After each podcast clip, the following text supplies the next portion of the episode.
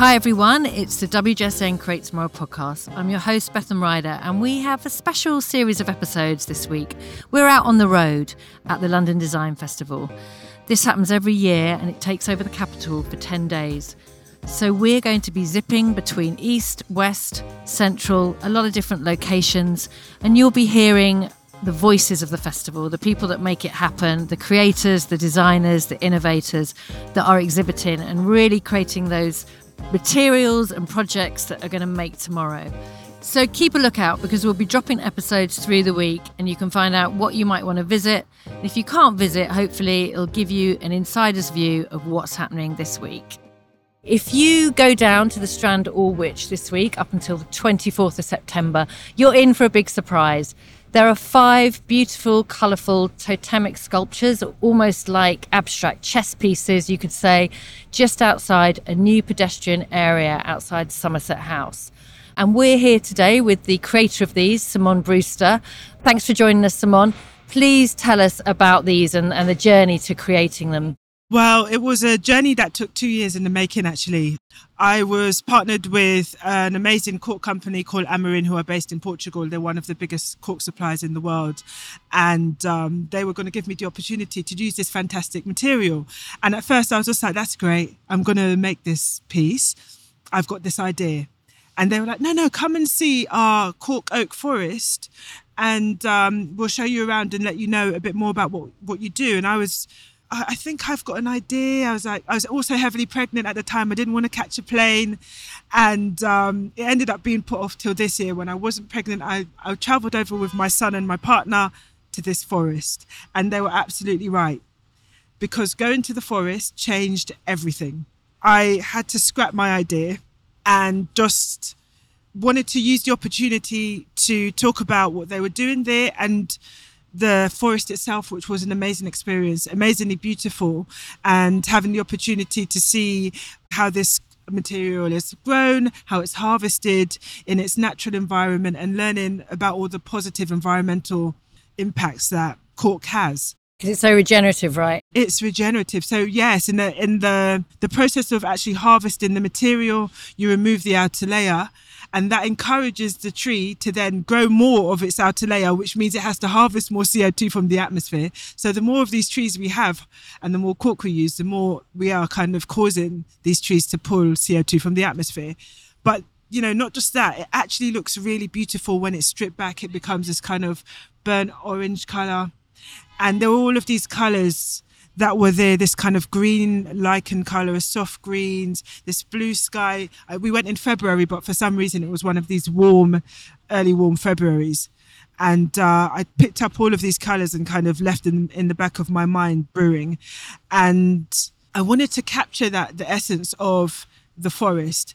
And then the second day we went round to the factories and learnt about what they were doing there and how basically they have a zero waste kind of plant and policy. And I said, you know what, I need to capture this experience and bring it to London. And that kind of links into the name of the piece, Spirit of Place, which is linked to the, which is a translation of the architectural term genius loci, um, which links back to the idea that a place and its atmosphere comes from a spirit that would protect it. And so when you look at these totemic structures, it's linking to quite a few things. It's linking to the idea of the forest itself. So we've got ones that are more like columns because columns were based on trees. And then it's linking to the idea of the spirits because the spirits that protected the forest, I wanted to bring them here. And so some of them are more like vessels, you know, like feminine forms and the different ingredients coming together. But essentially what I want this piece to do is to have people stop for a moment in London, touch the material, engage with the material, ask the question, what is this? And then learn about how beneficial it is for us and for the environment, for the products that we should be using, for the architectural products that we should be using. And it really ties into your body of work anyway, right? You, you work a lot with vessels, and also feminine forms, which I'm not saying any of these are particularly feminine form, but... Yeah, so that's true. So my body of work, I'm very much interested in the female experience festivals, as you said, and it has played a role, because when I was thinking about creating a body of objects, a series of objects, I wanted to almost have a mother and a father and give them characteristics that we spoke about being important to the forest, which was things like being drought resistant, being fungal resistant, being upright in its growth and fast growing. And I wanted to give those visual characteristics and went it to a mother and a father kind of figure, and then have them blend throughout the installation in different proportions. So this idea of the mother is actually present, and this idea of the father, and then it kind of comes together in its own way throughout the pieces. So they're incredibly colourful, Simone, and um, there's a little bit almost of Memphis blue in there. I know a lot of your wa- work talks about your dual heritage, and you have parents with Caribbean heritage. So did that come into the colours you chose for these vessels?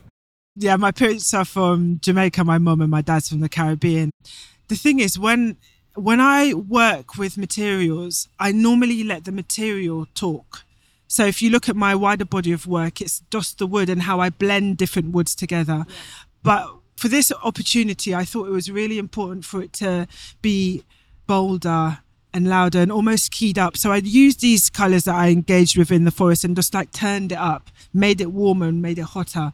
And, um, you know, this time of year, September, as we're seeing the close of summer, I think it's like a lovely, a lovely joyous. bright moment, joyous moment in the centre of London. So I think the inspiration, the colour inspiration is kind of more important in terms of engaging the public. And that was really engaging the public and getting them to really feel some kind of, you know, happiness when they see uh, happiness when they see the pieces. Yeah. Brilliant. So what would you like people to, when they come across these incredible sculptures, what, what would you like people to take away with them from this experience? Well, I think yesterday was a great experience for me, because I was here and um, installing the piece, and the public kept on coming up, touching the work and asking, what is going on? What is this? And uh, if they're asking that question, I think it's doing its job. One of the people I spoke to said, I didn't know cork was from wood. So if we can get that that message across, and the message of how positive it is, we're winning. And that's what I want, as well as obviously the joy. And has it made you think you want to work with more regenerative materials? It's the only way, and it's the future. Thanks so much, Simone, for your time. And you can see these sculptures, Spirit of Place, until the twenty-fourth of September. And it's at the Strand Aldwych, just outside Somerset House. Go take a pause from the daily grind and immerse yourself in this colourful experience. Right now, we are in Hoxton, uh, Shoreditch, and I've just walked into the door of Mycelium Unearthed, and the windows are a beautiful display of kind of dried grasses, bits of mycelium hanging down, and it's like I've entered a kind of little forest wonderland. And I'm here with Aurélie from Osmose Studio, who are behind this exhibition. Tell me a little bit about what you're doing here. Yes, of course. So essentially, we've been working for three, four years with Mycelium. We are a regenerative um, design studio, and we're trying to replace synthetic materials, especially in the interiors and furniture space, with something that is a little bit more positive for the planet. So obviously, Mycelium, the root system of fungi.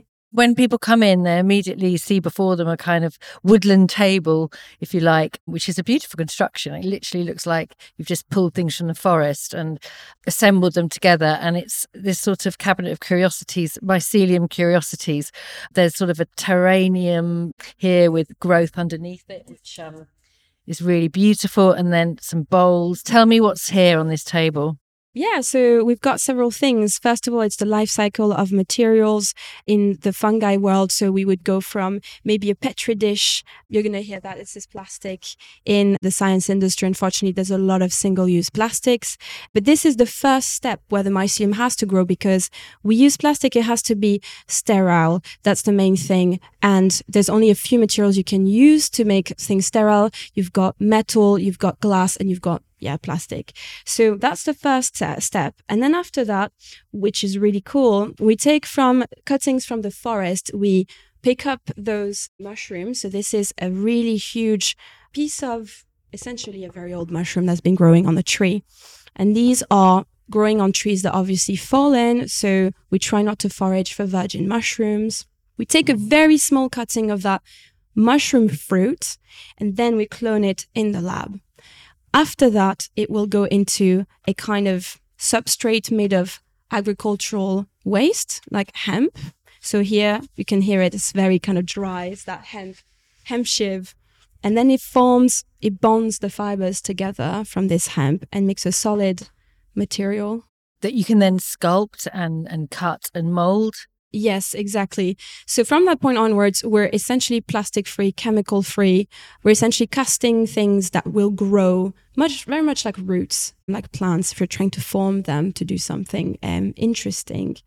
And after that, it will incubate in a lab. It will be living still. And at, at the end of its growth, we will cure it, dry it, and we get those really beautiful, super strong kind of lampshades and, and furniture. It's kind of as lightweight as something like polystyrene, but yes, in its sort of weight, but much more beautiful and kind of organic looking. Exactly. So this is why mycelium has been seen as an alternative for packaging recently. But obviously, it's so much more than that, because we are kind of trying to move away from the throwaway culture. So what right now what we have is a material that's low impact when it's made, and it's low impact when it's disposed of. So these pieces are obviously things you want to keep for a long time, but let's say you wanted to replace them or change them, they can be completely composted and biodegraded safely in the environment. So it's totally circular. Exactly. Great. And tell me what it is over here. There's a brilliant backdrop talking all about crafting mycelium, and you've got these three plinths, one with a bowl, one with a light, and one with these sprouting forms coming out of it. It's actually really interesting. You can see here a plinth of mycelium. This is kind of a display piece. When you don't stop the mycelial growth, when you're casting your objects, it will form those beautiful antlers. We use a species called Reishi, and the mushroom fruits will actually come out. So from a, let's say, interesting perspective of living with mushrooms, like almost talking to them, listening to them, you can see that they express how healthy or how comfortable they feel in their environment based on how they grow. So if you've got fruits coming out, basically that means it's pretty healthy and it's just wanting to thrive, and then it will sporate. So you can see on those banners, we have the whole life cycle of mycelium. Brilliant. And the light in the middle, and this is just sort of like a, a structure to hold it. Yeah, exactly. So we've been thinking about, you know, revisiting, this actually looks like concrete when people come in, they say, wow, what a cool aesthetic, but then they pick it up as you did and say, this is really light. And that's what we're trying to go for, is that kind of, we work with nature, we don't need nature to be perfect. And it's it, very interesting to have this kind of really uneven, raw aesthetic, because that's why it's natural.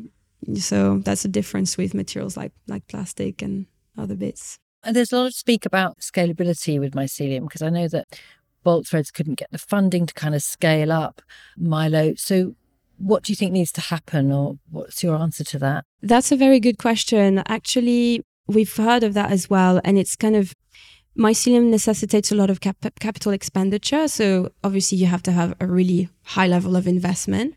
The problem is that we are having to build the manufacture of the future. We It's very hard to use what we have. Textile mills that already exist. You have to adapt everything. And the most difficult thing actually is, we talked about it earlier about the sterility, humans are a danger to the mushroom. So you need to automate most of the production so that it's just maybe one person pushing some buttons and everything happens. So that's the problem. It's about science, technology, and getting over that kind of edge that brings us into the bio-revolution in the twenty-first century. Literally manufacture four point oh, if you see what I mean. So you need bigger brands to really invest in the in the creating of it. And there's one final thing I just want to touch upon here, which is a T-shirt and a bag with a very pretty design on it. Tell me about this. Yeah, so essentially we're kind of a material science company, and what we're trying to do is find multiple solutions for different design disciplines. As you know, mushrooms can make solid object, but they can also make leather and textile. And the other thing that we're working on at the moment, which is a key problem in fashion, is colors, synthetic dyes, which are obviously water usage and super synthetic. So what we've developed is growing natural dyes in the U K. And our idea was to actually rejuvenate polluted lands. So instead of growing the dyes on a kind of food or agricultural space, we would use spaces that are not utilized. And that allows us to bring a more natural and beneficial, positive solution for the planet. Brilliant. The one thing I was wondering about that, is this like building materials? Yeah, so these are more like decorative kind of tiles. They're really interesting. So they have properties for insulation in sound, but also thermo insulation. So if you're talking about the interiors and the home, that's very almost aspirational and directional right now because, you know, insulation is just made of like really synthetic materials. So cork is another one that's very good for acoustics. So cork and mycelium could be the kind of building materials of the future. Exactly. And they could collaborate. You could actually feed cork to mycelium and see where it goes, you know. That's an exciting idea. Yeah. Thank you so much. Thanks to our two guests, Simone Brewster and Aurélie Fontan, for taking the time to speak with us. A reminder that the London Design Festival is on across town until the twenty-fourth of September.